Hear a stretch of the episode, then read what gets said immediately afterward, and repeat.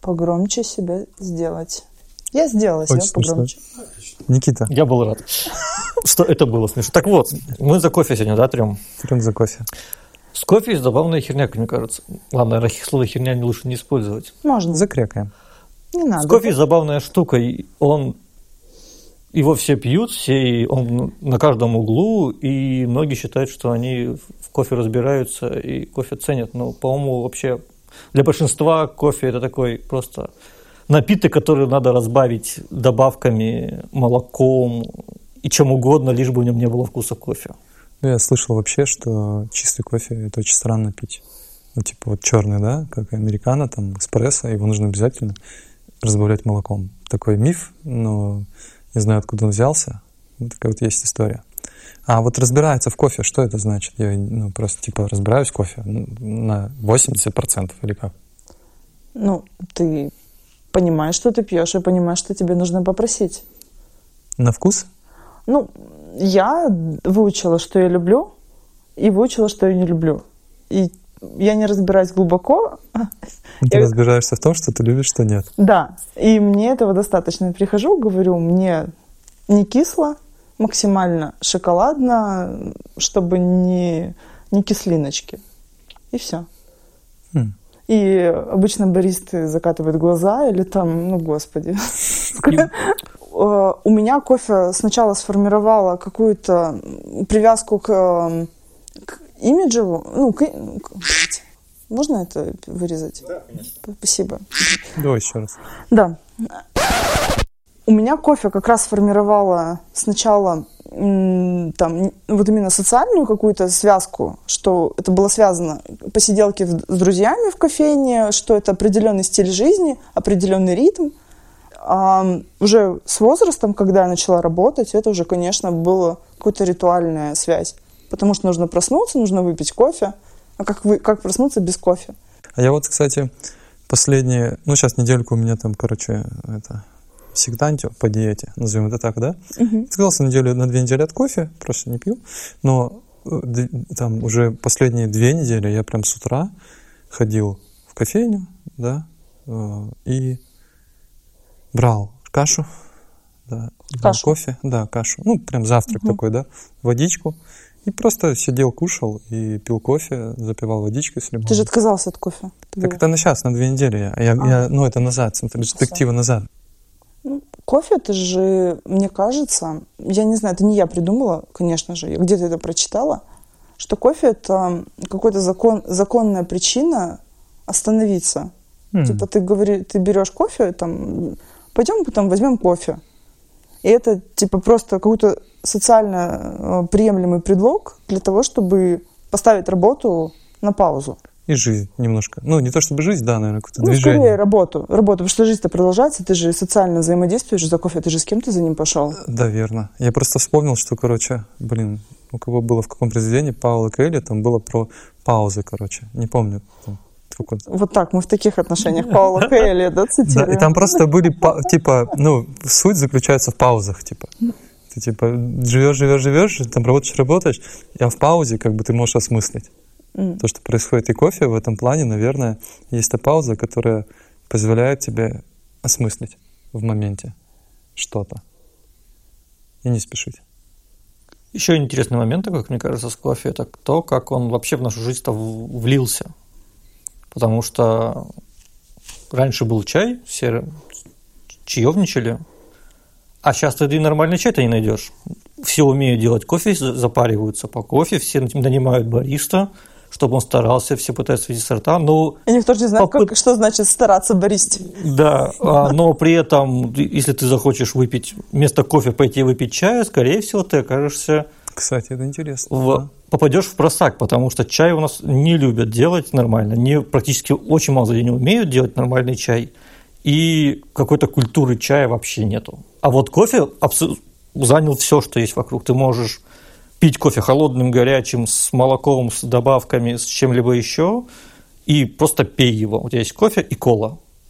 Рома Кока-Кола, звезда рок-н-ролла. Можно это вырезать? Да, можно это полностью. Нет, это доставить. Вот. Джинглы. Джинглы от кофе.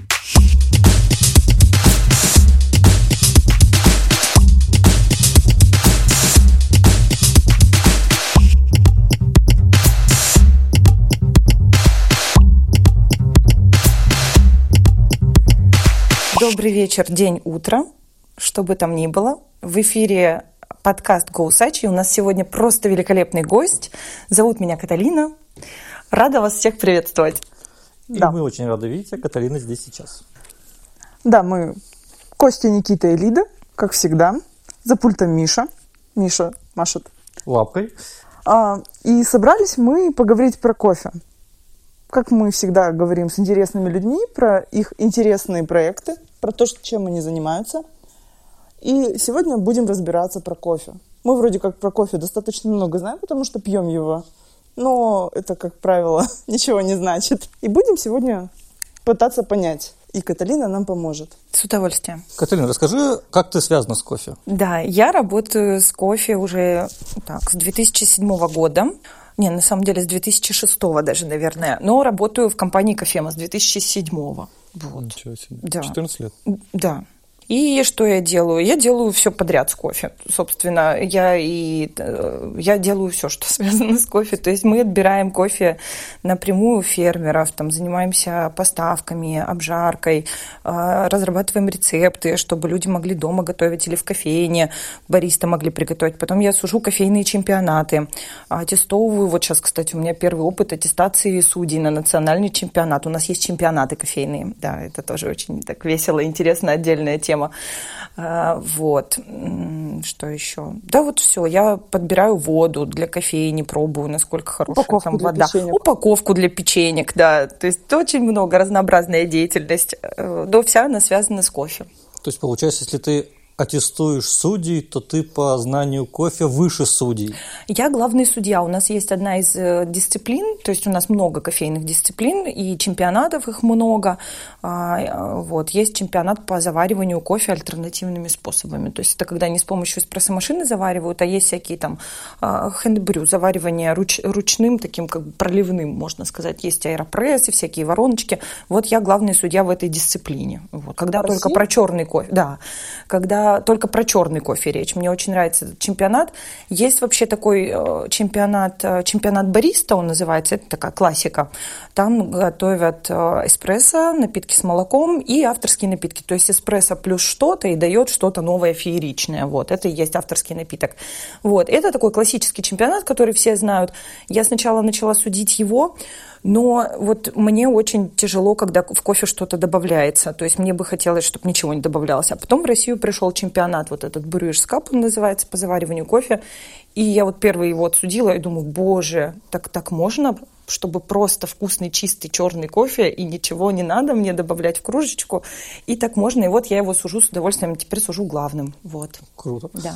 У меня сразу такой вопрос, если мы говорим, вот ты как судья на альтернативном заваривании, а насколько вкус альтернативно заваренного кофе отличается от нашего привычного? И есть ли во всем этом смысл дальше ритуальности? Что ты вот делаешь кофе не просто в турке, а ты вот выпендрился и сделал вот этот вот сложный механизм, который тебе странным путем приготовил какой-то странный напиток. Вот чайник с носиком. С носиком, да, это вот вся наша история. Ага. Да, вот. Насколько там вкус отличается, или ты получаешь примерно то же самое? Просто немного дольше. Везде получаешь все очень разное. И вот насчет турки тоже не могу сказать, что просто в турке заварить. По турке тоже есть чемпионат.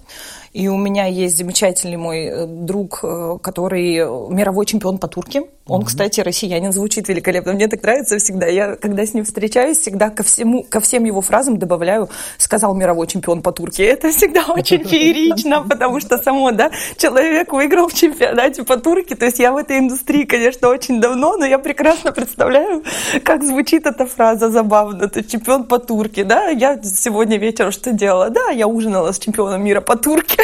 Что? Или там резалась в GTA с чемпионом мира по турке. Чемпион мира самое главное. Когда ты решил стать чемпионом мира, но шел сверху вниз, потому что чего ты можешь достичь? Такой, турка пойдет. Работаем над этим.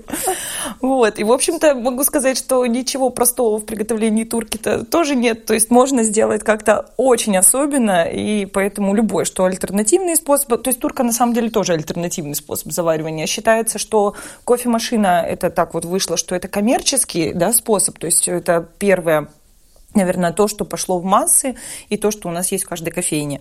Это кофемашина. То есть сейчас это считается классикой, а все остальное альтернатива вот этому основному, так сказать, способу. Масс-маркету, грубо говоря. Ну, да, там тоже нельзя. Ну, как масс-маркет такое что-то кажется совсем плохое, но там тоже много искусства, поэтому можно не обижать кофемашину, да. Хорошо, не будем. Вот мы часто, так получилось в наших подкастах, что мы в разных контекстах затрагиваем тему снобизма некого. Ну и как бы кофе, это же... Это сплошной снобизм. Сплошной снобизм. И вот, тут, как сказать, первая часть вопроса, раз мы говорим про альтернативу, насколько альтернативные способы заваривания снобистки относятся к каким-то, там, не знаю, завариванию через кофемашину? То есть это же все, этот ритуал, вот эти все... Кемиксы, прожеры. Mm-hmm. Ну, я думаю, сами способы никак ни к кому не относятся. Нет, да, а вот да, люди, да, по-разному очень. Тут зависит от человека. Но вообще в кофейной индустрии обсуждается вопрос снобизма бариста. Я даже про это очень много думала, потому что, ну, действительно, мне кажется, есть такой какой-то этап установления самого человека, который работает в этой индустрии. Он, когда только начинает работать, для него это миллион прекрасных открытий, он каждый день что-то новое видит, потом наступает какой-то ужасный этап, когда он вдруг, ну, настолько уже внутри этого всего, что он такой, все, как рыба в воде в этом во всем, и он перестает вспоминать себя, там полгода назад, грубо говоря, и он там, это он сказал экспрессо, не экспрессо, а эспрессо. И вот начинаются вот такие всякие штучки, так как у меня это было слишком давно, для меня вообще, ну, долгий период я не могла вообще понять, почему так себя люди ведут. То есть это действительно очень странно. А вот потом я начала думать, на самом деле, если глобально посмотреть, то вся кофейная индустрия, она развивается благодаря вот каким-то там массовым мероприятиям, которые сама индустрия делает. Какие-то выставки, там вот те же самые чемпионаты, которые мы делаем. И очень долгое время темой вот такой, как красной нитью через все вот эти чемпионаты, через все остальное, шла как раз роль бариста. Потому что сама индустрия долгое время говорила там про обжарку, там про какие-то промышленные процессы, про то, какие классные кофемашины. И про человека говорили... Да, про человека говорили очень мало. А потом такие, подождите, ну, самое главное, это же что? Человек. И начали возвышать, собственно, эту профессию. Ну, это, кстати, очень здорово. Но вот я думаю, что во многом это и привело к некоторым таким снобистским вещам, которые, безусловно, некоторое время были. Но индустрия сама на это влияет, поэтому потом появилась такая вещь, вот потом мы жили долгое время, сейчас, я думаю, что у нас такая новая веха в развитии индустрии. До этого мы жили, вот, собственно, да, там бариста, венец всего, такой весь молодец, и все, вот, собственно, возвысили, я думаю, что во многом эту профессию, и слава богу, потому что действительно это, ну, непросто, да, и действительно хотелось привлечь внимание к тому, что есть много нюансов в приготовлении, можно сделать очень хорошо, и есть бариска, а есть бариста, и это разные люди и разные профессии, тот, кто соображает, да, он может сделать очень круто, вот, и тогда это должно, я считаю, что и должно более высокооплачиваемым быть, ну, бариста, который с образованием, да, там у нас есть профильное образование по этому поводу, бариста, который там, возможно, какие-то места занимает, бариста, который, ну, к которому просто приходят люди постоянно, потому что он очень крутой, потому что очень вкусный кофе он готовит, и с сервисом у него все в порядке.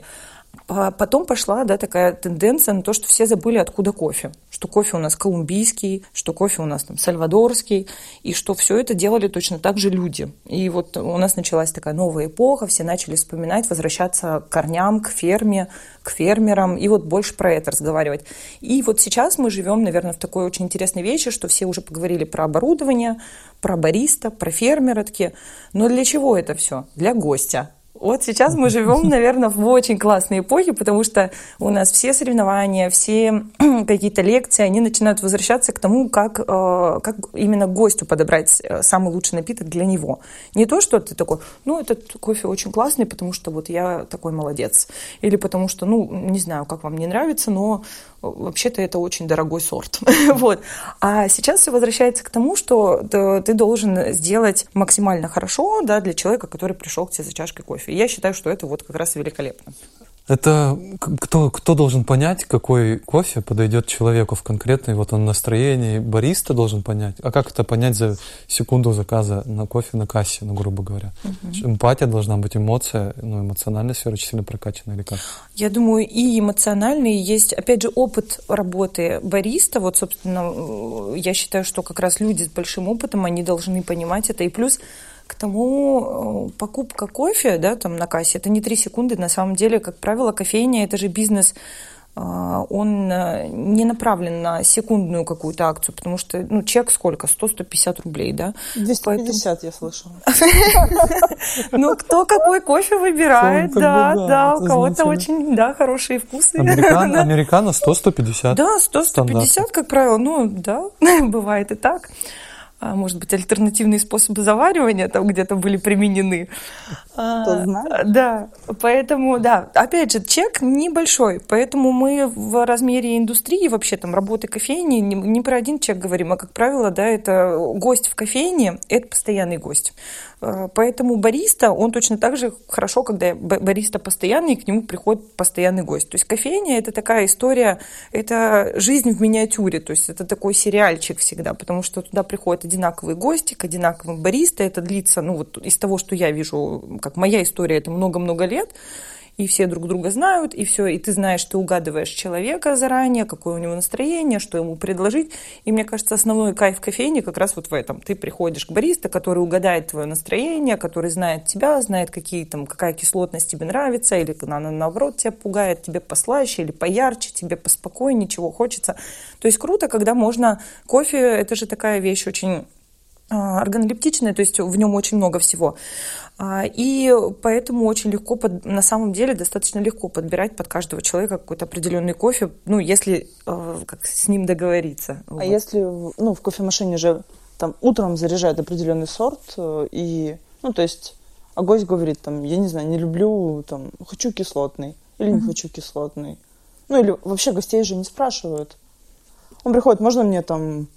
Американо, там, капучино, латте, прости. Ну, вот если говорить про постоянных, да, там, гостей, вообще про постоянное общение, или если есть какой-то фидбэк, то есть вот у нас достаточно часто, я даже сама слышу просто, что человек попил кофе, спросили, ну, там, как, ой, сегодня там что-то мне там кислотно, например, да, или наоборот, ой, великолепно, а у нас есть гость, кстати, вот это здорово, который приходит с записочкой от других бариста, тоже из нашей кофейни, ему попали в его вкус, просто заварили, он понял, что он любит Кению, он любит, что она там яркая очень, и он любит, и он понял, что все ее по-разному немножко заваривают, и по-разному этот вкус, да, выделяется. И в один раз он понял, этот гость, что вот именно эта Кения ему понравилась очень сильно.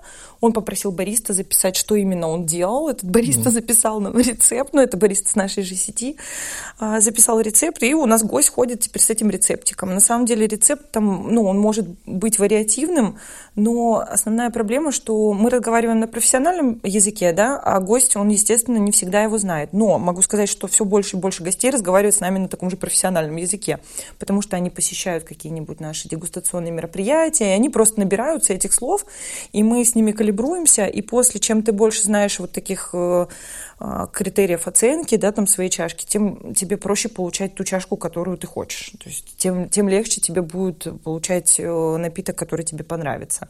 И вот, собственно, та девушка, она пришла сначала с рецептом, потом чем больше она спрашивала у нас, там, говорит, ой, вот такой классный кофе вышел, а почему-то он мне так нравится. Я говорю, ну, он, говорю, кислотнее, чем мы обычно делаем. Он такой, да, мне так нравится, он такой прям кислющий, такой замечательный, да, ей нравится такой, да. Мы обычно делаем в сторону такой баланс послаще, вот. Она говорит, мне так нравится, он такой прям кислющий. И, собственно, я говорю, вы можете даже постепенно этот рецепт, ну, не так как бы даже давать, а можете поэкспериментировать, когда у вас будет желание, и просто ребятам говорить, что вы хотите Кению, но хотите, чтобы она была более кислотная, чем обычно. И, собственно, вот она сейчас это делает. А в записке на языке Бориса написано «возьмите грязную кружку просто». Нет, там были граммы, секунды, все там было, да. Мне кажется, это тоже. Это вот если говорить про кофейный снобизм, это такой клиентский снобизм, когда ты приходишь, мне как обычно. Это класс. Это такой сразу... Как? Ты стоишь... Это, вот, ну, когда... это про другое. Да нет, это такое прям, ты пришел, мне как обычно, пожалуйста, сделайте. И ты стоишь с таким человеком в очередь, думаешь, ну ты... Вот тут... Ну подожди, если ты ходишь каждый день, типа, когда тебя знают, и гости же обычно так не говорят. И обычно это баристы хотят показать, нет, что... Нет, я как раз говорю, когда гость, когда это говорит гость. Когда гость сам приходит и говорит, мне сделай как обычно, сделайте как обычно, это всегда выглядит ужасно. А он так впервые. Да. Ой, так хочешь бариста поставить в тупик, да? Приди в кофейню впервые и скажи, мне как обычно. Мне как вчера. Мне как вчера. Что говорит, а что у меня было вчера? А, как вчера. Да, как вчера. Я, кстати, заметил, что вот мы говорим про какую-то эволюцию развития культуры и индустрии. Возможно, это связано с возрастом, тем, что мы тут все не молодеем, да, и возрастом окружения. Возможно, с какими-то вот изменениями в индустрии, что раньше все в моем окружении заказывали там какой-нибудь кофе с добавлением или капучино, или с сиропами, а потом все просто перешли на там, просто кофе максимум с молоком, и спрашивали, а что у вас там, какой сорт, какая смесь. Класс, мои ребята. А сейчас большинство моих знакомых берет просто «дайте фильтр». А это же история про вообще минимальное твое участие в выборе кофе. Ты просто тебе наливает то, что уже налито. Ну, фактически. Значит, у нас были длительные взаимоотношения с этими людьми уже. Угу. Да, мы друг друга слишком хорошо понимаем. Я не знаю, что в фильтре всегда что-то. Мы скалиброваны во вкусе тут частенько. Это не только в кофейне происходит, и в разных заведениях. Если есть фильтр, все-таки, давайте фильтр. Я не хочу участвовать в процессе выбора кофе и каком-то в нем. Дайте мне то, что у вас есть, и посмотрим. Так фраза «капучино» – это максимально… Ну, типа, ты ничего не решаешь. Нет, ты все равно пытаешься внести в свой напиток какой-то, то есть, что над ним хоть какая-то работа происходит. Что люди стараются? Да, а фильтр же это просто тебе в кружку налили из общего чана и подали, как столовый. До этого много постарались. Комарёшка. Там рецептура, вода есть. Ну, то есть, вообще фильтр, ну, вот если говорить про фильтр, про регуляр, там 98% воды. Соответственно, 98% успеха этого кофе – это очень хорошая вода. Вот мы очень сильно трудились над тем, чтобы у нас была очень классная вода. И могу сказать, что прям потрудились. Вообще в Владивостоке вода в принципе неплохая. И она мягкая по минерализации, по общей, но нам важно было, чтобы были те минералы, которые нам нужны для этого кофе. Поэтому мы воду очищаем сначала, то есть она и так мягкая, мы убираем часть минералов, потом добавляем те, что нам нужны. У нас вода сверху кальцинируется, еще насыщается магнием. Вот для вашего просто налей мне фильтра. Для вот этого твоего снобизма фильтрового. Там трудился миллион людей на самом деле над этим фильтром. А нет, у нас так в каждой кофейне стоят фильтры прям промышленные, да, это большая система. Мы еще там, кальций, с кальцием легко все сделать, а магний, я так мечтала, чтобы мы поставили магний. Но с ним проблема, его регулировать тяжело. И мы в первое утро, мы поставили ночью магний, утром пораньше пришли, чтобы уже пробовать. Я бегу на работу, там в 7 утра, потираю уже ручки, сейчас я попробую классный фильтр, магний. А магний он делает просто обалденное тело, есть такой термин в описании кофе, это текстура плюс вес, это тело кофе. Текстура плюс вес. Да. Вес плюс, то есть кофе может быть полнотелый или легкий, водянистый, например. Вот, это про вес. Да, это про вес мы говорим. Ощущение веса. Да, про ощущение веса. Либо от легкого до тяжелого. То есть это как интенсивность. Вот это и есть вес кофе. А есть текстура. Он может быть гладкий, шершавый, там, бархатистый, обволакивающий. Да. То есть, это все как бы органолептика. То есть, вот вес плюс текстура. И я бегу, думаю, ой, сейчас как классно будет, как вкусно мне будет. И я прибегаю в кофейню, а там уже наш бариста уже вовсю, он уже заварил первый фильтр, пробует, а у него такое лицо, как будто мне не понравится. Я говорю, что такое, что случилось? И просто мы, это же первый эксперимент, мы не отрегулировали магний, и его просто очень много. И вы знаете, это не кофе, это просто кирпич. Я пью кирпич. Это молекулярная кухня, молекулярный кофе. Да, просто это кофе, который просто тебе придавил язык в этот момент. Очень тяжело, это даже водой не смыть. Мы все вылили, я расстроилась, убрали магний, решили потом долго с ним экспериментировать. Еще под фильтр подбирается кофе. То есть почему нравится фильтр? Под фильтр нормальные умные кофейни подбирают определенный кофе. То есть там обычно спектр вкус ароматических характеристик достаточно широкий. Это же всякие кислотные, да? Там, да, очень часто мы выбираем, чтобы кислотность была какая-то хорошая, такая искристая, потому что кислотность, она же яркость кофе, то есть она все остальные характеристики приподнимает за собой. Плюс при остывании такой кофе, он обычно там какой-то становится более фруктовый, там, ну, то есть много чего интересного можно найти. Вот. У меня очень такой простой бытовой вопрос, как у гостя, который не разбирается вообще. Я часто покупаю кофе, в этом ареоле, где мы сейчас находимся, в разных кофейнях. И у меня самый, типичный капучино, все, без ничего. И каждый раз это разный кофе. И я не понимаю, как это получается. Баристы везде одинаковые. И в кофейне тоже по-разному делают. Дают тебе кофе, а он или как будто бы сожженный, или он водянистый. Нет, это везде, это не только в кофе. Везде такое бывает. Сердечко мое, боже мое, сердечко, остановись. Нет, у нас как-то был случай в кофейне на Убревича. Мы что-то сидели и болтали. Я заказала, как обычно, капучино, мне приносят. Я говорю, он горький, может быть, как в кофейне горький кофе, не может быть. Можете переделать. В общем, 3 раза было. А что случилось? Ладно, я узнаю сама. А это было 1.5 года назад. Я думаю, они запомнили этот факт. Это было действительно давно было, мы не поняли. Может, девочка была новенькая, может, еще что-то было. Может быть. Да там столько факторов, которые могут пойти не так. Главное, да. Непонятно, с чем это связано. Приходишь каждое утро. Одно и то же заказываешь, и каждый раз разное наливают в кружку. Это потому что очень много тонких настроек. На самом деле, вся индустрия, знаете, она сначала двигалась по пути как можно более мануальному. Сейчас же, наоборот, мы, в основном нашей комплектации кофеин сейчас состоят из того, что у нас все с весами. У нас весы на входе граммы, весы на выходе граммы. Мы делаем, сейчас там все оборудование меняем на то, чтобы там 1/4 градуса, не больше была разница температур на выходе, там, когда готовится эспрессо. То есть сейчас автоматизация, наоборот, идет полнейшая. То есть, если раньше бариста это такая мануальная вещь, то есть он сам там взял, накрутил что-то, да, там по своим ощущениям посмотрел, как лучше сделать. И каждый его эспрессо неповторим, потому что он уникален, и такое больше не повторится никогда. То сейчас все стараются сделать, чтобы это все как раз повторялось каждую секунду. Стабильность – признак мастерства. Да, стабильность – признак мастерства. Вот сейчас, собственно, мы идем по пути к тому, чтобы каждый следующий эспрессо был точно такой же, как до этого был. И для этого куча настроек, и оборудование, и все остальное делается, просто чтобы была одинаковость и стабильность. Это вообще проблема такая. В принципе, проблема кофе – это отсутствие стабильности. Причем не только там бариста или приготовление, машина, потому что кофе состоит из разных зерен. Соответственно, мы даже когда дегустируем какой-то лот, мы дегустируем там 4-5 чашек одного только кофе, потому что они между собой могут быть разные. И это обычная ситуация, что кофе разный. Вот. То есть это нормально?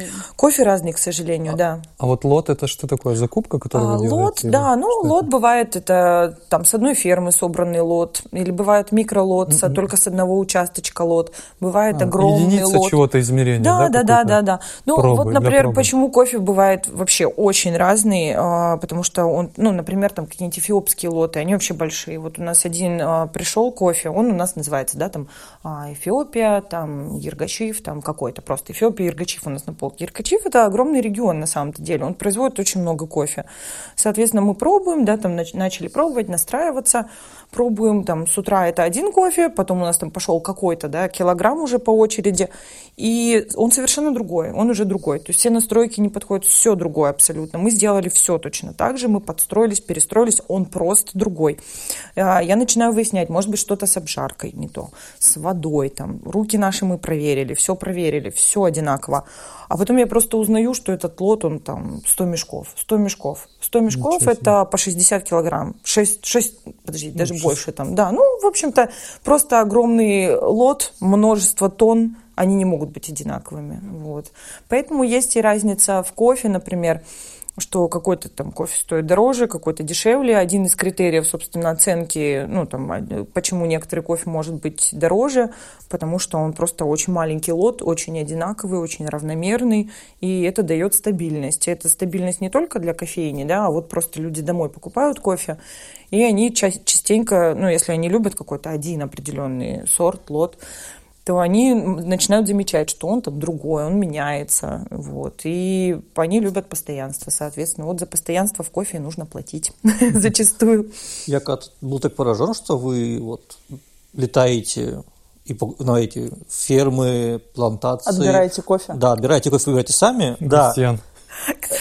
Расскажи больше про это как отпуск, как командировка, или как вы к этому готовитесь, как-то регулярно, сколько регулярно происходит? Ну, сейчас не очень регулярно. Сейчас, да. Только сегодня у нас есть эти мемы кофейные, и там очень смешной был мем. Мои, вообще, это называется Origin Trip, кофе Origin Trip, это то, что мы, куда мы катаемся, это на место происхождения кофе, кофе Origin Trip, вот. И вот сегодня был как раз этот мем от самого нашего классного мем-аккаунта, 50% Arabica называется, и, в общем, там был... Свои мемные группы, да, у вас? У нас свои, да. Кофейно-мемные. И там был очень смешной мем, такой, знаете, иллюминатор, как бы окошко, как бы самолета буквально, и там что-то виднеется, и написано там «Мой кофейный трип сейчас». Вот это окошко, потом чуть-чуть подальше, и ты видишь уже, что это не окошко, а что это просто дырка лейки. Такое вот, да, я как раз сегодня посмотрела, думаю, злободневно очень, да, это правда. Даже больно. Даже больно, да. В общем, кофейные путешествия, да, мы катаемся. Я один раз жила на ферме 3 месяца в Сальвадоре. Сальвадор. Да, в Сальвадоре. В Сальвадоре я уже много раз была. Я в 2011 году, в 2013, 2014, 2016, 2017, 2019. Вот. Много раз была. Даже, по-моему, в 2020 успела. Или нет? Не успела. В 2019 последний раз. Вот. В Сальвадоре много раз была, и мы с ними сотрудничаем очень плотно. То есть сначала я ездила, мы ездим на конкурсный отбор, тоже как судьи. У нас есть конкурс Cup of Excellence, чашка совершенства. Это самый такой престижный конкурс, который проводится вообще в мире. Они с 2002 года его проводят, по-моему, где-то так. И, в общем, 2000, что-то такое. В общем, это такой самый старый такой конкурс, они для него разработали свои правила, дегустационные системы, систему обучения судей на этом конкурсе, калибровки, отбора образцов, то есть они отбирают самый лучший кофе урожая этой страны, одной какой-то страны, например, там в Эль-Сальвадоре. Выбирают кофе, сначала там это 700 образцов, потом меньше, несколько этапов, национальное судейство сначала судит, потом приезжают международные судьи и еще неделю судят. Все образцы зашифрованы, в несколько раундов это переходит, то есть самые высокие баллы, самые однородные кофе, они переходят в следующий раунд, следующий, и в итоге их вот получается супер мало, супер высокий балл. У нас есть система оценки скалиброванная, то есть любой кофе в мире может занять там 100 баллов, и вот мы скалиброваны на то, чтобы оценивать кофе по 100-бальной системе.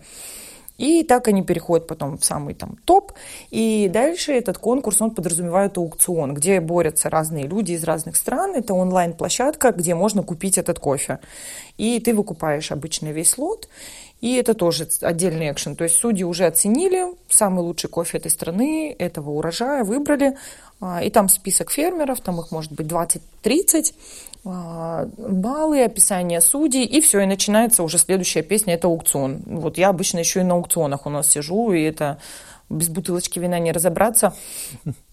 Он у нас ночью проходит по нашему времени, с 11 вечера где-то до 4 утра можно рубиться на аукционе кофейном, и это, конечно, такое очень щекотливое мероприятие. Ну вот мы мало того, что судим вот такие конкурсы, мы потом еще и что-то выигрываем себе на полочке. Вот такая вещь. То есть у нас есть вот такой кофе, который там занял там какое-то место как один из лучших кофе этой страны. Ничего себе. Вот. Сначала вы набили ему стоимость. Да. А потом заплатить за него много денег. А вот прям в корень зришь, да, так и есть, да. Сами же себе. Да, сами собрали. Финансово-кофейный пузырь. Ну, у нас примерно так вышло. Я сначала начала на такие конкурсы ездить, уже, понимать кофе этой страны. Вот у меня первая страна была как раз Сальвадор в 2011 году. Оценила все, попробовала все. Потом в 2013 году второй раз туда приехала, опять там оценила, попробовала. Мне понравился там один кофе очень-очень сильно. Вслепую же мы не знаем, кто фермеры. Потом там есть такое трогательное событие, когда судьи уже все оценили, у них есть какие-то свои любимые лоты, но они не знают, кто фермер, они не знают название лота, они знают только, что там на второй сессии он был там номер 32-34, но все потом поменяется. То есть нам потом уже дают таблички, кто что какое место занял и кто где какой фермер был, но это уже потом, когда все закончилось. И вот тут тут трогательное событие, ты уже этот кофе оценивал, ты его несколько раундов пробовал, у тебя уже есть какие-то любимцы, например. И перед награждением, кто из фермеров что там выиграл, мы никто не знаем ничего, у нас встреча с фермерами. Напоминает она такое, знаете, свидание вслепую, потому что несколько столов ставится, да, судьи садятся, там 2-3 судьи за стол, и садятся фермеры. Для чего это делается? Фермеры, они вообще не понимают, то есть своего покупателя, своего потребителя. Вот он в Сальвадоре, да, вырастил этот кофе. Зачастую, ну, я со многими фермерами встречалась, которые свой кофе не пробовали никогда. Вот такое бывает. И как они понимают, что они не понимают. Очень часто они не понимают, что происходит вообще. Для этого есть жюри. Для этого есть жюри, для этого вообще вот эти поездки как раз делаются. Да, и вот эти встречи, они очень классные, да. А можно? Да. Я вообще не поняла сейчас. То есть, смотрите, фермер растит кофе, и он никак не может повлиять на то, что... Он может повлиять, но он не всегда знает, он не знает как. Да, это очень частая беда, собственно, в индустрии, что она у нас многоэтапная. Тут можно сравнить с виноделием, виноградарством, это все вместе происходит. Виноградарь, он зачастую винодел, то есть виноградарь тот, кто собирает, винодел, кто делает винификацию из винограда. А у нас это вообще разные люди, то есть человек, который... Ну, у них есть тоже такой процесс, то есть они после сбора урожая еще делают обработку кофе. Это ферментация с сушкой последующей. И там они тоже могут сильно повлиять. То есть какой кофе садят, в какую землю садят, как собирают урожай, как дальше этот кофе ферментировали, сушили, как дальше, что этот кофе хранили. Это все очень сильно влияет. Но не все фермеры образованные, достаточно, чтобы это знать. Ну, и либо интересы изучить, да, дальше? Либо интерес изучить. Многие производят кофе, вот у меня опыт такой большой очень с фермерами, с разными, и просто так вышло как-то, что сразу начала вот этими всеми сельскохозяйственными штуками заниматься, просто интересно было. И вот, например, в Сальвадоре, да, я смотрю, как они, да, делают, и вот у меня есть, например, и друзья уже такие фермеры, которые топовые фермеры, бывает такая вещь, топовый фермер, вот, и вот, например, у нас сейчас на полочке есть 4, по-моему, или 5 лотов от панамского фермера, а он действительно топовый фермер. Он просто звезда в Латинской Америке, звезда среди фермеров. Как они поняли, что он звезда? У них есть сельскохозяйственные институты, которые тоже такие топовые, как вот у нас МГУ, только вот такое, я не помню название, но есть у них в Гондурасе сельскохозяйственный институт, который очень-очень крутой, выпускники обычно, они там вот потом всегда какие-то места в конкурсах занимают, то есть они не просто выращивают, они нашли какую-то методику, которая позволяет. Они новые тенденции создают, то есть это люди, которые создают кофе будущего, ну вот прям не постесняюсь. Круто. И вот у нас там есть один фермер, который для нас производит, это один из самых дорогих кофе в мире, панамская гейша, он ее выращивает, он делает какие-то интересные экспериментальные ферментации, он очень много всего интересного проделывает с кофе. Мне он вообще целый мир там открыл в плане там изучения активности воды в зеленом кофе, там кучу каких-то книжек, изучений, все скидывал, потому что, ну, просто это вообще космос. Вот, и вот, в общем, есть вот такие фермеры, которые вот изучают активность воды в зерне, в зеленом, и сколько его где надо вылеживать, чтобы потом этот кофе как максимально долго хранился хорошо, которые изучают, да, там, какие кислоты в кофе образуются после определенных ферментаций. То есть это вот один тип фермеров. И другой тип фермеров, вот я еще вот перед карантином успела во Вьетнам скататься, у нас был, в общем, такой проект целый по Вьетнаму, мы все еще хотим его сделать. Компания «Кофеевод» занимается такими интересными вещами, зачастую волонтерскими, и мы хотели во Вьетнаме учредить конкурс по выращиванию кофе, то есть, вернее, не по выращиванию, а для фермеров, по оценке кофе с выкупом, как на аукционе. Сейчас такого у них нет, и от этого большая проблема, что часть Вьетнама выращивает кофе просто по традиции, они не понимают, как его делать. То есть я, например, в некоторые фермы приезжаю, и кофе собирают зеленым. То есть зеленый – это что значит? Это вот как, это же плод, да, это фрукт такой же, как вот мы собирали бы зеленым там виноград, который вообще должен быть красным, когда созреет, или там зеленые абрикосы собирать. Ну, то же самое. То есть ты получишь такой же недозревший вкус, просто зеленый, ну, достаточно никакой, даже агрессивно-травяной. И они собираются зеленым, там очень далеко до спелости, еще месяца 2-3, наверное. Я спрашиваю, говорю, зачем вы это делаете? Подождите, остановитесь, не надо, подождите, остановитесь, не надо. И они говорят, а потому что потом придет мышь и съест. Ну, это такой перевод, потому что какая-то мышь. Но это перевод такой некорректный, потому что это были народности какие-то на севере там, Вьетнама, где-то в деревне. Там вьетнамцы друг друга не понимают, потому что много народностей. Вот мне так перевели. Я говорю, какая мышь? Ну, какая-то мышь у них, говорят. Должна присутствовать. Вообще на фермах у меня много интересных случаев, потому что ты всегда имеешь дело вот со всякими народностями. Там в Панаме эти вот тоже там панамские прям индейцы. В Гватемале очень много красивых людей в народных костюмах. И это не они не для меня нарядились. Ну, я для этого испанский начала учить вот в 2012 году, потому что у меня была огромная проблема коммуникации. И все, что у тебя может пойти не так в Латинской Америке, у тебя все всегда пойдет не так. Если ты не знаешь язык, ты вообще пропал. Ну, тебе нечего делать в Латинской Америке, ты ничего не добьешься. Ну, там английский никто не знает, понятно. Они, даже если знают, они тебе этого не покажут. Да, ну, лучше знать. Ну, то есть, если ты не знаешь испанского языка, там, то никто с тобой разговаривать не будет, и вообще ничего тебе никто не даст, и вообще лучше уехать срочно, гринго проклятый. То есть ты на испанском? Ну, сейчас, возможно, хуже уже, ну, там, как бы 2 года практики нету особо, но, тем не менее, вот у нас в кофейне играет латиноамериканская музыка, и я понимаю, о чем песни. Вот. О жизни? О жизни, да. Как всегда, шансон. И можно общаться цитатами из песен. Да. Хорошо.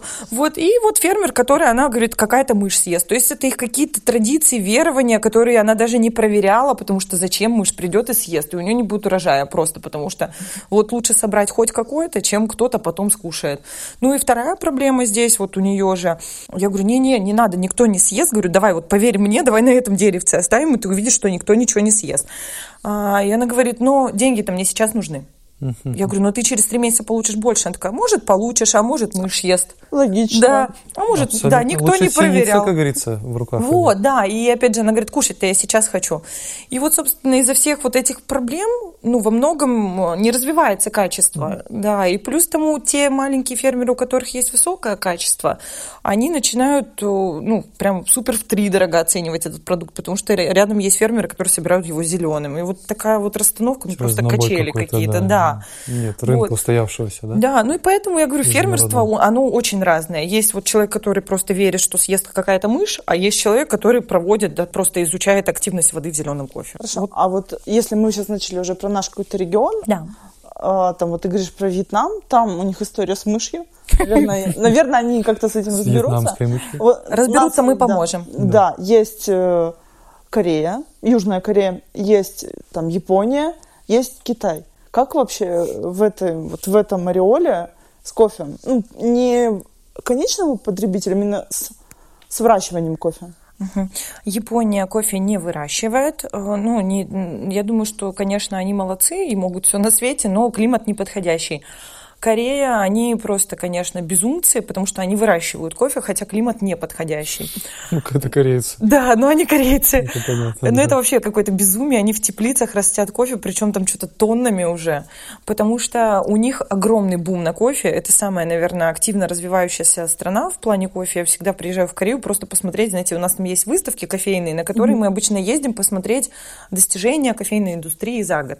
Так вот, в Корее есть выставка «Кафешоу», называется она, в ноябре всегда идет, и мы на нее всей компанией почти выезжаем, там чуть ли там не кофейни закрывать приходится, все мы там в ноябре, и, в общем, там речь идет о том, чтобы, наоборот, посмотреть то, что будет в мире, возможно, в следующие годы. Это вот Корея.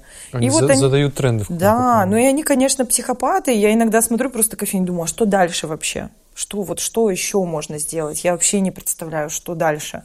То есть вот самое там крутое оборудование, какие-то инновационные вещи. У них, ну, из последнего, с такого, ну, интересного, немножечко безумного, у них был такой маленький тренд, пока вот это все не началось, карантинные дела. У них они заваривают кофе холодной водой, ну, то есть это вообще такая мировая вещь, Cold Brew называется, мы тоже это делаем, это летний кофе, заваренный холодной водой. Он обычно настаивается несколько часов. Они сделали сабвуферы, на которых можно регулировать пумс-пумс-пумс, и в зависимости от этого кофе будет завариваться по-разному, разная интенсивность, собственно. Вот такие, это, знаете, корейцы в миниатюре, вот так вот, кофейная Корея. Вот, собственно, Корея выращивает кофе, но, как сказала моя знакомая, которая очень крутой кофейный дегустатор, я говорю, ты пробовала вообще этот кофе? Она говорит, да, говорит, а ты пробовала пыль? Вот он как пыль. Пыль дорог. Ты пробовал пыль дорог? Пыль корейских дорог. Вот. Потом, что касается Китая, они вовсю растят. И меня туда даже приглашали. Ну, я летала, этот сельскохозяйственный, департамент сельского хозяйства Юнаньской провинции. Они нас привозили, нас там разных иностранцев, которые занимаются кофе. И мы приезжали на выставки у них, там делали какие-то лекции, там пробовали юнаньский кофе. И, в общем-то, смысл был, я так подозреваю, в том, чтобы показать, что юнаньский кофе, смотрите, какой классный, столько интересных людей приехало его попробовать. Вот. Это а Подожди, и да, и какой он вкус? Он разный, так же, как и везде. Ну, где-то хороший, где-то плохой, но у них есть фермеры, которые производят очень классный кофе. Ну, в Китае есть просто регионы такие. Есть, да, вот Юнань, сухие, собственно, да. Юнань там можно производить очень хороший кофе, но вот тоже мои друзья-китайцы, у которых кофейня, и они там тоже со мной какие-то конкурсы ездили судить, я говорю, вот смотри, какой классный кофе, говорю, тебе нужно в кофейню такой.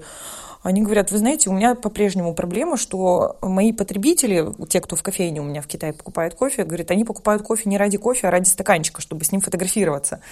Вот, и выкладывать куда-то, печат. Хорошо, что мы к этому пришли.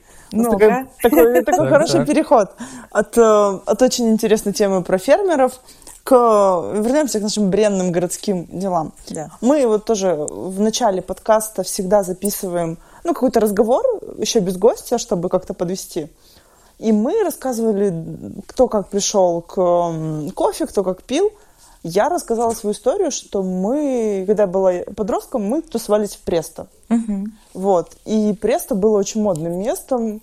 И вот был какой-то образ жизни, который был связан с кофе, с какой-то городской кофейней, со стаканчиками, опять же. Вот. И в Азии понятно, в Корее, там, в Китае это все как-то так это живет. А у нас история со стаканчиками отмерла или... Мне кажется, уже намного меньше. То есть вообще я бы не сказала, что люди пьют кофе ради стаканчика. Люди пьют... И то, я наоборот даже помню то время, когда кофе это был элемент роскоши. То есть ты нельзя было прийти в кофейню просто там, как сейчас, да, в стаканчик с собой взять и так бездумно просто его выпить в секунду. Какой он был, ты даже не запомнил. Он просто выпил, чтобы взбодриться. Раньше люди пили не чтобы взбодриться, а чтобы там за беседой, там приходят они... это же целый поход, как в ресторан. То есть вот раньше так... Я даже помню, то есть вот мы начинали, как раз наши первые гости были, это те, кто приходили там, и наша, кстати, категория изменилась гостей. У нас, когда мы только, когда я начала работать, во всяком случае, наши гости были больше категории там 30+, там даже 35+, я бы сказала. Такие сибариты, эстеты, аристократы, пальчик вот так должен быть, когда чашечку берешь. Вот. Это Никита. Да, до сих пор так. Потерянное колено. Да, это и до сих пор, кстати, наши гости. У нас вот, когда был какой-то там кризис очередной, мне очень понравилось, к нам приходят бабушки, которые приходят уже много-много лет, и они... когда кризис там этого 15-го года, 16-го. Каждый год. В общем-то, в 15-м году, когда очередной какой-то коллапс случился, к нам пришла бабушка, и она говорит, вот мне там вот этот кофе, там, говорит, конечно, беда там везде, говорит, но, говорит, я вот лучше колбасу не буду покупать, а кофе я всегда буду покупать. Наш потому человек, что, да, мне вкусно, говорит, а колбаса невкусна, можно без нее. Да, вот. То есть вот такая... Классная. И я думаю, что сейчас все больше и больше людей, которых интересует вкус, больше погружения как-то в чашку, вообще как-то понаблюдать, что вообще, что вкусного есть. То есть вот даже ты сейчас рассказывала, что кофе очень разный, да, не каждый человек это замечает. А вот сейчас все больше и больше людей, которые обращают внимание, что у них там кофе разный, что вчера был такой, а вот я хочу такой-то. То есть и у нас очень популярные мастер-классы всякие по дегустации кофе. То есть раньше люди, меньше хотели дегустировать, они больше про приготовление. А сейчас очень много людей выбирает именно мастер-класс по дегустации. Не только готовить, а чтобы пробовать, там, осознавать, там, вот их вот это больше. Много времени у людей появилось свободного. Да. Будем самопознаваться. Да, вы знаете, еще же вот этот тренд карантина появился. Да, самоосознание. А если в моменте. Если у нас в городе откроется Starbucks, он будет так же забит людьми, как Макдональдс? Будет такая же очередь? Мне сложно по этому поводу сказать. Я до сих пор не понимаю, что происходит с вот этой штукой. Я видела, я не верила, что вот очередь в KFC, я не поверила, поэтому мне сложно что-то про Starbucks думать. Мне хочется верить, что нет, конечно же. Так будет же. Не знаю. Это элемент западной жизни. Да, подростки ночевали, ждали H&M, когда откроется. Да. Мне это все очень странно, поэтому я не понимаю, я не знаю ничего про это. Ну, у Starbucks прикольный мерч. Это... Согласна, кружки классные. Да. Но я бы очередь за них не стояла. Так, да, лично за них стоит просто. Вообще бы ни за что, наверное, не стояла, поэтому сложно со мной по этому поводу. И за вкуса кофе, потому что некоторые нахваливают Starbucks как очень вкусный кофе, что это чуть ли. Ну, это, не знаю, пили люди этот кофе, который нахваливают его, но я частенько слышу. Нахваливают латте. Положительные отзывы за старбаксовский кофе. Starbucks очень разный. Нет единого Starbucks. Вот в чем дело. Starbucks в Москве и Starbucks в Сеуле — это вообще два разных Starbucks. Три разных Starbucks. 10. Я предполагаю, в Москве будет вкуснее, чем в Сеуле. Возможно, кстати, да. Потому что они очень много делают разных... Ну, у них большой уклон на национальный какой-то вкус. Поэтому где-то он будет темнее, где-то светлее. Опять же, Starbucks на родине Starbucks — это вообще другой Starbucks. Поэтому, честно говоря, сложно говорить о каком-то едином вкусе Старбакса, он очень разный. Вот, поэтому не приходится. Угу.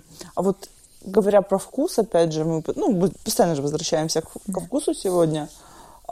Как понять? Вот я говорю, что вроде бы какой-то разный кофе, но иногда то есть я могу ошибаться, может, кофе нормальный, и во мне проблема. Как понять, что кофе, не ходя на дегустации, вот есть какие-то, простые вещи, которые помогут понять, что тебе сделали плохой кофе, и надо его вернуть. Не, есть какие-то откровенные вещи. У меня, честно говоря, частая вещь. У меня очень много случаев, когда я выходила из кофейни и сразу выкидывала стаканы. Очень удобно, что мусорка возле входа. Это вообще частая ситуация. То есть вот последний раз позавчера. Из какого? Не скажу. Вы ее никогда не найдете. Я вообще удивилась, что они там есть. Я говорю, ой, вы только открылись. Они говорят, нет, мы тут уже год. То есть вы вряд ли найдете эту кофейню. Ладно, не будем говорить. Только в частной беседе потом. Да, поэтому, я вышла, так все вроде приятно, и ничего не предвещало беды. Я сделала глоток и выкинула. Все. А почему? Сознательно ходишь, да? Почему и сознательно? Во-первых, мне интересно пробовать разное. Во-вторых, я хочу понимать общий уровень, что вообще происходит в мире. Вот. Поэтому я всегда все пробую. Это же это моя работа — пробовать разное. Это твоя жизнь. Надо пробовать. Вот. Надо все подряд пробовать. Плюс кофе я пью тоннами, поэтому мне он нужен для жизнедеятельности. У меня низкое давление, поэтому я обычно, если где-то была, увидела кофе, надо попить кофе, значит. Вот. Ты просто информацию ты еще пробуешь при этом. Да, видишь кофе, пей кофе. Слоган. Видишь кофе, выпил. Не видишь кофе. Не пей кофе, да. Очень простая жизнь. Да. Темно спать, музыка танцевать. Да. Темно спать, музыка танцевать. Это хорошо. Мне кажется, у кого-то набита татуировка, только иероглифами. Темно спать, музыка танцевать. Китайскими. Иврит. Вот. Как понять? Древняя китайская мудрость. Да тут сложно. На самом деле есть... люди учатся этому годами. Мы про это не говорим, да? Но если отвратительно, то не надо, естественно, ничего пить никогда в жизни. Надо всегда говорить, если плохо. И вообще, если нормальная кофейня, они, конечно же, разберутся. Во-первых, это даже никогда не надо стесняться сказать в кофейне, что что-то не так, что-то невкусно, потому что это поможет им избежать какой-то проблемы. С кофе может случиться миллион вещей, пока его там готовят. Как я сказала, даже просто другой килограмм пошел, он изменился. Вообще баристы это все пробуют, то есть, по идее. Но когда там огромная очередь, что-то еще, все может пойти не так, естественно. Если вдруг что-то пошло не так, то всегда надо об этом сказать. И вам, во-первых, переделают, во-вторых, вы в этот момент позаботитесь о следующих. Больше никто не пострадает. Вот.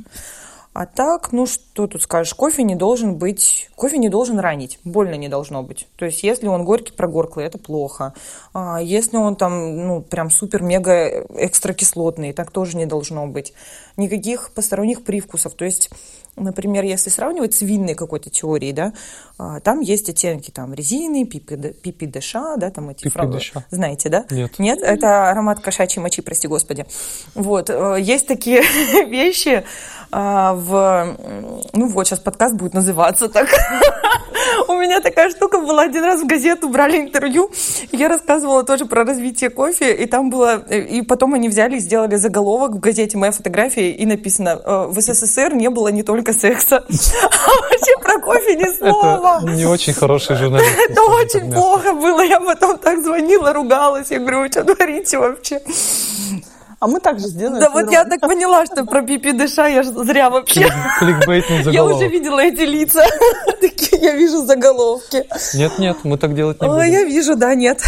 Так вот, в вине есть вот все эти странные элементы, там оттенки кожи, резины, там старого бабушкина трюмо.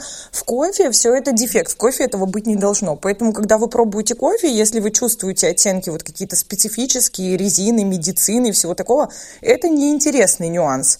Это дефект. Вот, потому что есть такие вещи, как вот, я говорю, винная индустрия, у нее есть вот такие штуки, как там что-то оттенки речного камня, ну, это вообще из лучшего, да, так сказать. То есть есть люди, которые лизнули камень.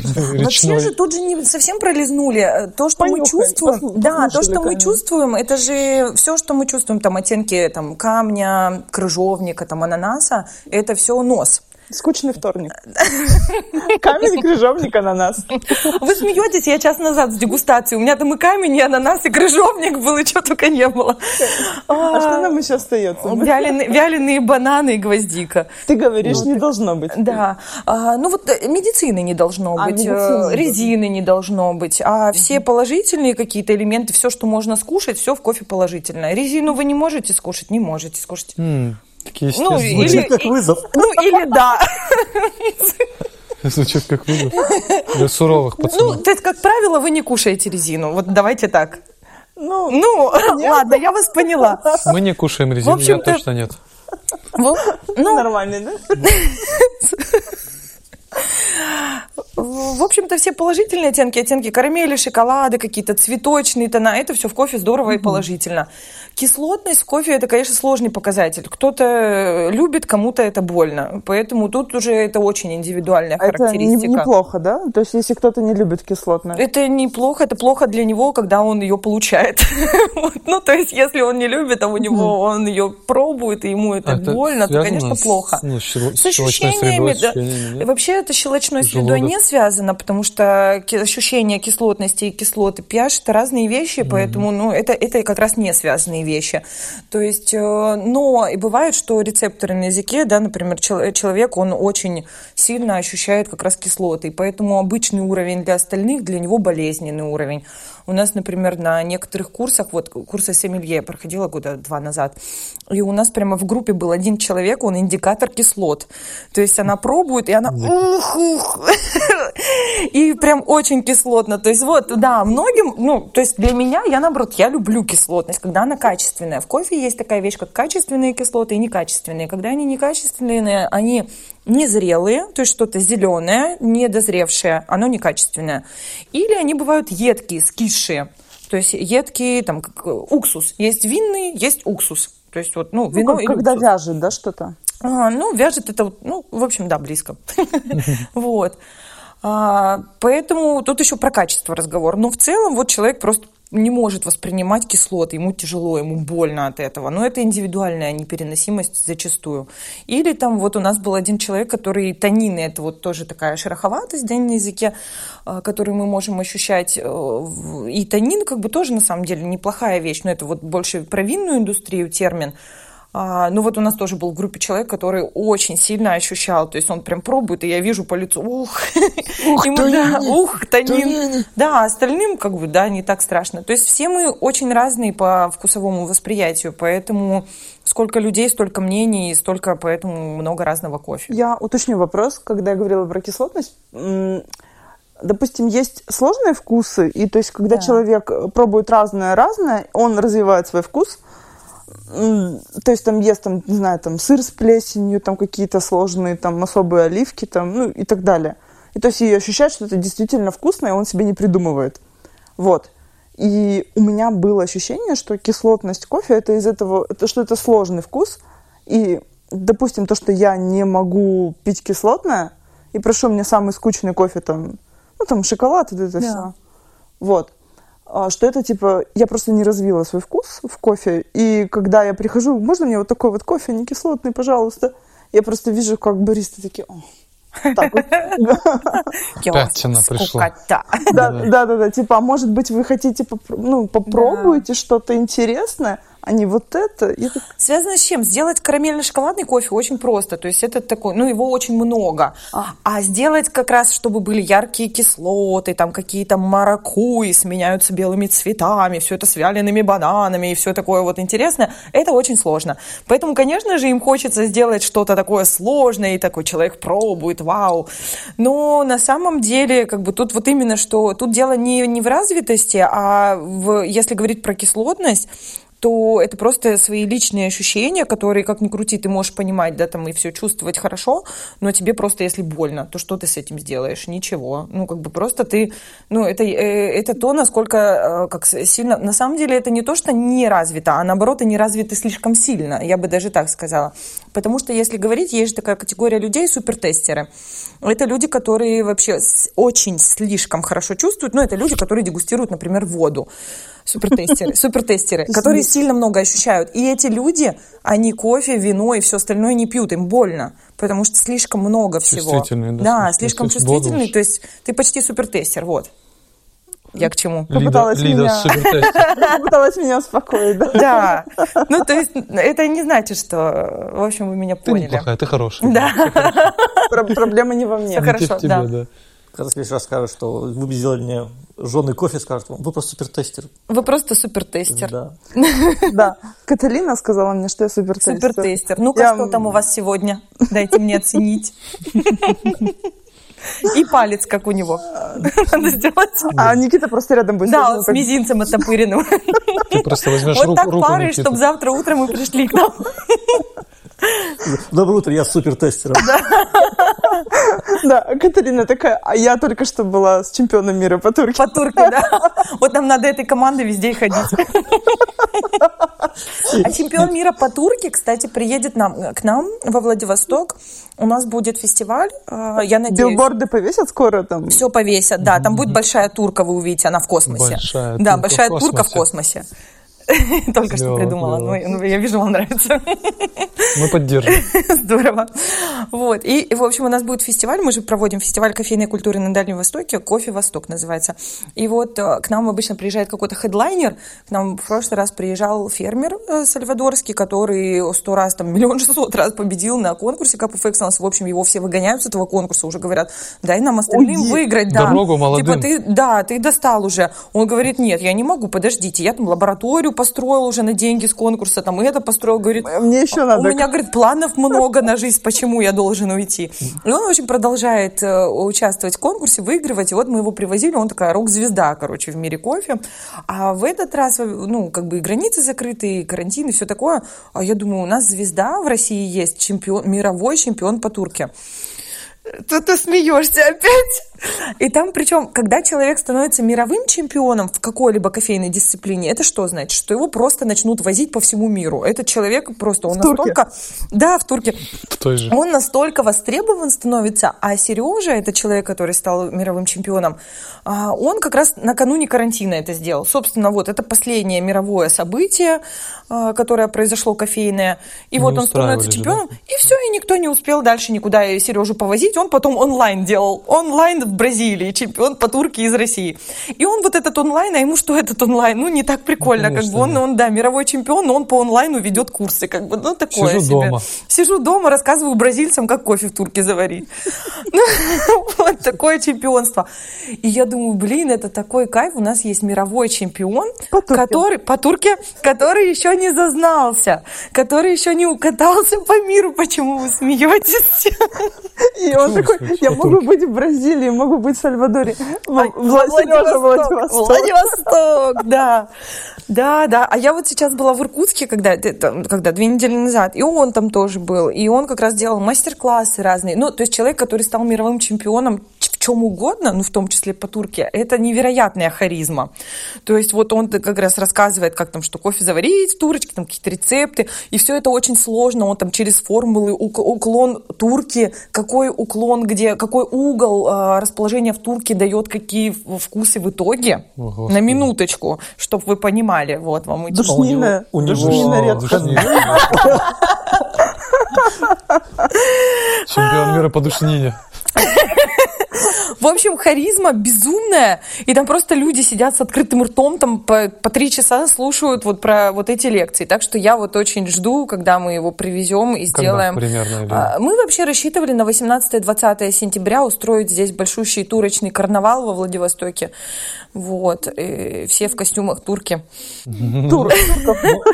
Да, турка вообще удобный образ. Можно карету себе сделать сразу. Да, из турки много всего можно сделать интересного. Заплывы по заливу. В турках. Вот смотри, если у нас существует в мире чемпион мира по турке, Сергей, то, наверное, должен быть и чемпион мира по гейзеру. Или нет? Нет, чемпиона мира по гейзерке нету. Такой дисциплины пока нет. Может быть, и появится на самом-то деле. Потому что... в чем причина? Не знаю. Возможно, считается... Ну, честно говоря, до конца не знаю, в чем причина, почему ее нет. Может быть, вариативность в гейзерке все-таки не так высока, как можно сделать там в турке, в чем-то еще, потому что в гейзерке оно, закрытое же достаточно, и вариативность по температурам, не такая высокая, как можно сделать там в других способах. То есть не... Может быть, не так много, как ты можешь повлиять. Хотя, конечно, это и предмет дизайнерский, симпатичный, и все в таком духе, но... Ты ни на что не можешь повлиять, это же прекрасно. Ты посажен. Сложнее повлиять. Ну вот, а чемпионат, он же предусматривает, что ты влияешь. Да, собственно, вот. И, собственно, чемпионат, это же чемпионат не среди гейзерок, да? А все-таки там люди как-то применяются. Представляешь, как бы выглядело чемпионат? Просто там 10 плит, и все такие над гейзером стоят вот так. Да, и ждут, какая лучше, да. Какой лучше гейзер? Да, красный всегда лучше. Или голубенький, я не знаю. Красный стиль. Красный стилевый, да. Или черный матовый. Вот черный матовый нормально. Да, да. Вот мы и выяснили, у кого какой гейзер дома. Да, да, да. А какой у тебя самый, если мы вот уже идем по теме таких домашних приготовлений, самый для дома лучший способ готовить кофе? Если мы не берем кофемашину и не берем... наверное, берем только сложную кофемашину, если ты хочешь просто себе делать по утрам кофе. Мне кажется, можно просто в кружке заваривать. Вообще самое простое. И я зачастую так и делаю, собственно. У меня другой пункт. Мне важно, чтобы свежий помол был. И хороший. То есть вот у меня, причем я могу даже ничего не заваривать, у меня может быть только кофемолка, я смолола, все в кружку залила, засыпала, заливаю горячей водой, там градуса 92-95 зависит от того, что надо. Все настаивается 3 минуты, там такая шапочка происходит, шапочку срываем. Если какие-то мелкие детальки сверху, которые вас раздражают, их ложечкой убираем и все, и пьем. Тут полегче, чем гейзер. Да. Хотя на граде примерно одинаково. Гейзер вкусно. Мне очень нравится, ничего не влияет на кофе, ничего с ним, то есть он какой есть, такой есть. То есть это вот способ, которым мы вообще кофе дегустируем. То есть вообще кофейная дегустация, есть даже слово такое каппинг, от слова кап, чашка. Она подразумевает, что мы просто кофе поставили в равные условия, то есть одинаковый кофе, одинаковый помол, одинаковое количество грамм, залили одинаковым качеством, температурой воды, настояли одинаково, все, и дальше хлюпаем. У нас еще ложечки есть специальные, хлюп.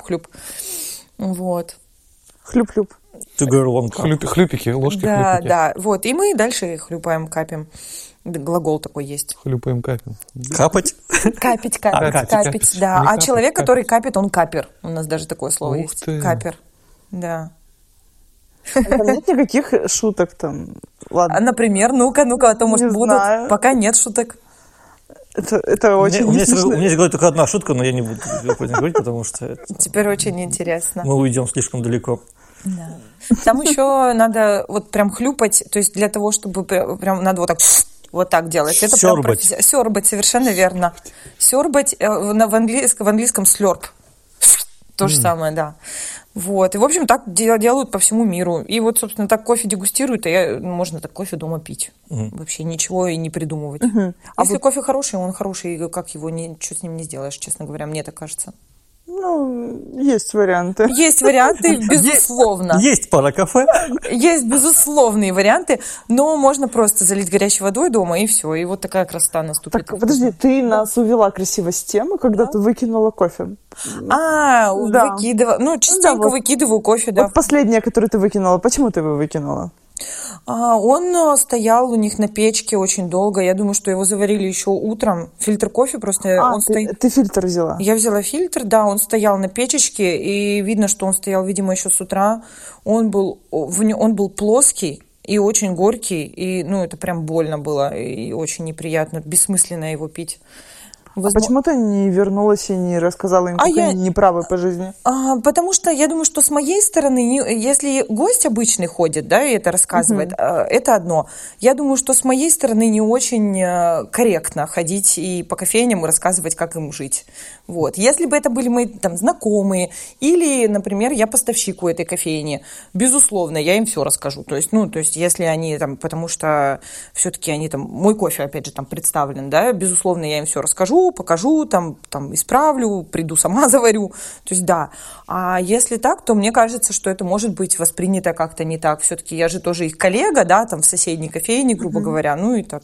Плюс к тому, это же моя профессия, я этим занимаюсь там профессионально. Если я буду везде ходить и рассказывать просто так, да, ну я же тоже делом занята, то я бегу по пути. Вот, поэтому... Ты же была гостем в тот момент. Ты получила некорректный кофе. Я получила в который раз некорректный кофе. Подумала, ну и ладно, и окей. Я побежала дальше по своим делам. Думаю, ну, жалко. Приходите ко мне кофе пить. Да, хорошо. Да, зато честно. Как вообще культура кофе у нас сейчас в стране, ну... Если мы берем вот всю страну и разные небольшие города, да. не только Владивосток, Москва, Петербург. Вот как вообще вот у нас, да. Владивосток, Москва, Петербург. И вот я возьму так две столицы и нас, потому что мы тут знаем.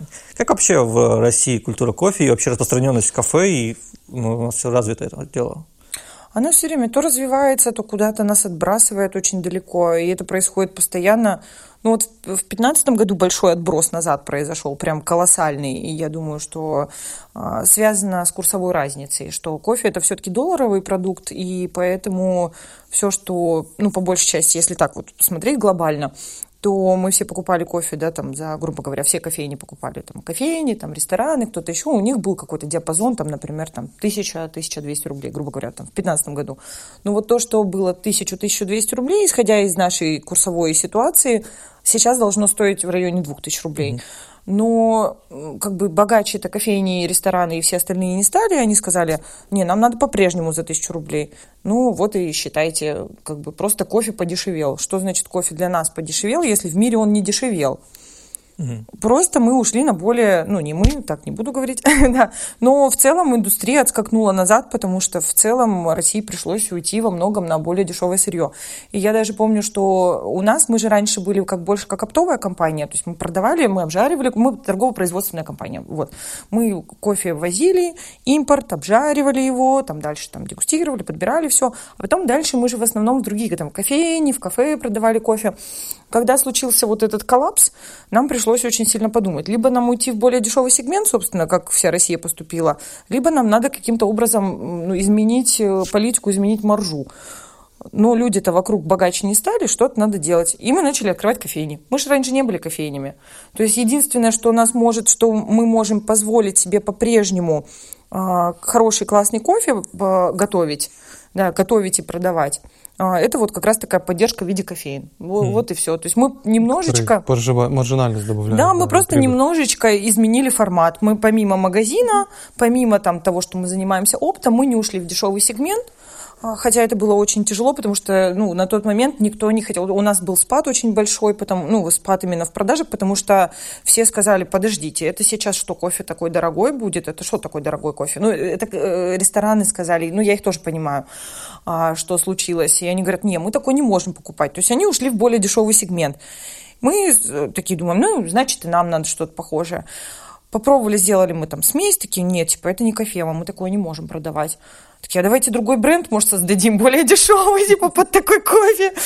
Такие, Антифема. Да, и мы даже про это думали, но такие, я говорю, да я не буду это... Стыд и срам. Да, стыд и срам. Я говорю, я не могу такое продавать. Блеск и нищета. Да, и мы такие, да мы не можем такое продавать. Просто, честно говоря, мы не настроены на то, чтобы это продавать. Я не могу себе такого представить. И мы все решили, мы маленькая уютная компания, мы такое не можем себе позволить вообще таким заниматься, стыдом и срамом. И все, и мы такие, надо что-то как-то расширяться в какую-то сторону, двигаться, расти. Вот у нас появилась Светланская, наша первая такая как бы прям кофейня, где уже начали больше мы готовить кофе, и вообще другая песня началась интересная. Ага, смотри, мы все ходим в кофему, мы все любим кофему. У нас даже есть карточка с коллективной скидкой в кофеме. Я потом тебе расскажу. Но вот город же не только про кофему, да. Есть и другие прекрасные кофейни. Можешь какой-то свой личный топ кофеин? Блин, вот это не могу не потому, что некорректный вопрос, потому что я почти нигде не бываю толком.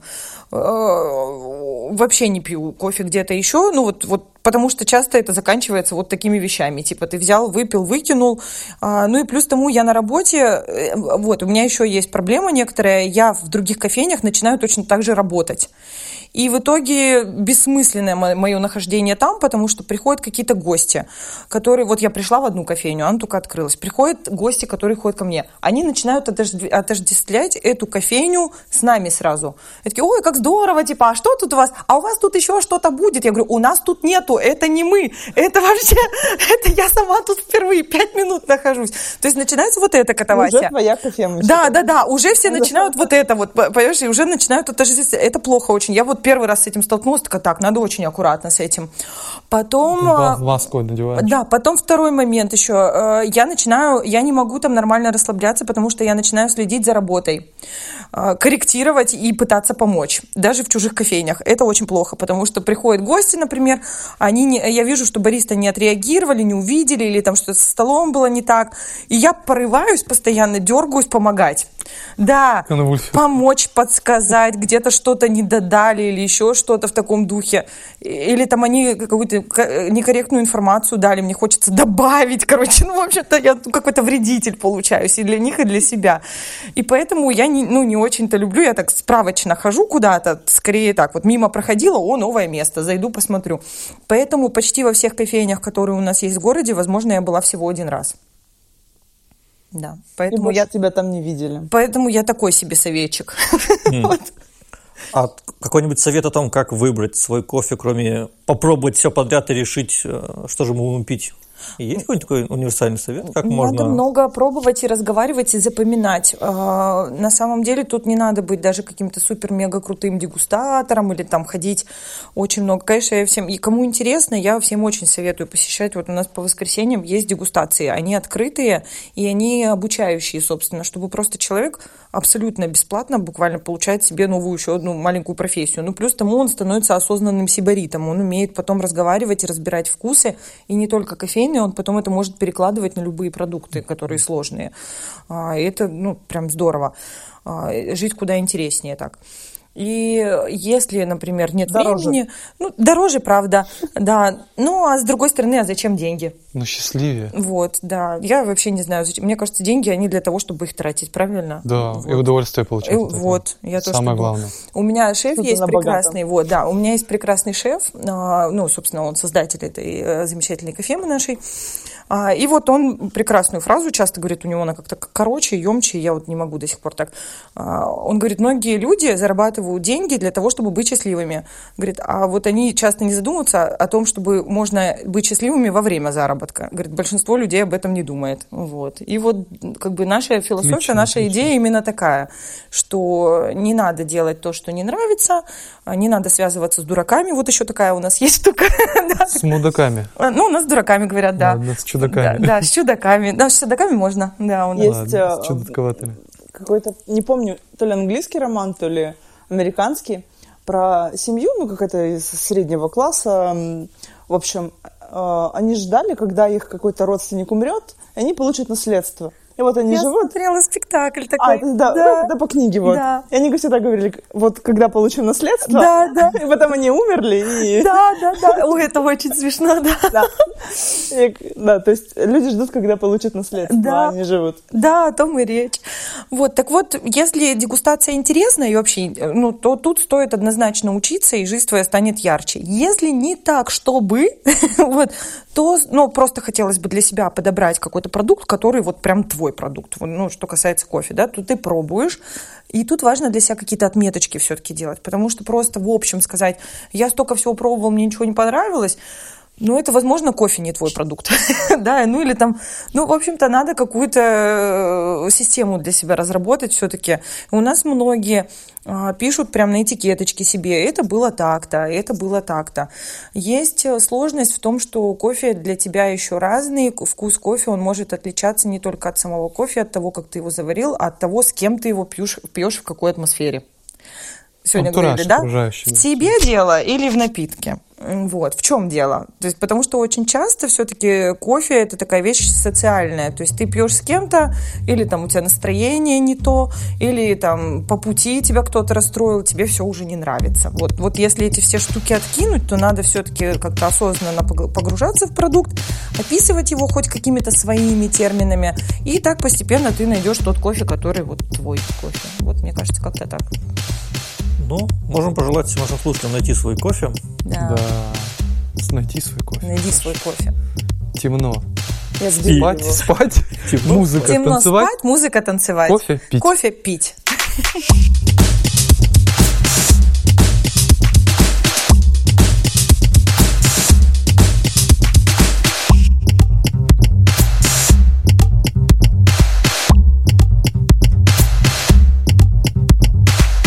Скажи гоп. Я просто говорю, сегодня с нами... Ты начал писать? Кого? Подкаст. Конечно, начал. Ладно, привет всем. Все, погнали. Сегодня у нас в гостях Каталина Школа. Я правильно назвал фамилию. Я 5 раз повторил. Каталин, привет. Привет. Кто следующий? Вот она проблема, почему мы не представились, потому что мы не отрепетировали эту штуку. Да. Я Лида. Привет, Лида. Ой-ой-ой. Давайте это вырежем, понятное дело. Это же было всегда нормально. Да, подожди, ты нас сбил. У нас же было представление, что это Лида, Костя, Никита. Да, ну хорошо, ладно. А что ты наушник не оденешь? Надень, пожалуйста. Грустный тип. Давай, Лида, начинай. Если ты не хочешь слышать себя в наушниках, просто сними их. Да все, хватит разговаривать. Поехали писать. Всем привет, это Гоусач. Сегодня... Зачем ты это сказал мне? Это не буду, я, ты говори. Ладно, хорошо. Все. Саша заново. Он обычно разговаривает с Сашей, когда ему плохо. Саша, вот сейчас будет начало. Это мы тут прикалываемся, сейчас будет начало. А ты его воображаемый друг? Да, я поняла. Ладно, привет. У всех должен быть. Да. Привет всем, я Костя, Лида, Никита. Сегодня у нас в гостях Каталина Школа. Что происходит? Ты понял, что ты сказал, я Костя, не далеки. Один большой такой человек. А еще Саша. Саша со мной. Это просто сплит субличности. Какого Макконага. Ох. Ладно, Никита, давай ты начнешь. Может быть, Никита начнет, по-моему. Давайте я. Да, кстати, это тема. Давай, Каталин. Да, давайте что-то придумаем. Как правильно у нас подкаст называется? Гоусач. Как? Гоусач. Гоусач. Гоусач. Гоусач. Да, хорошо.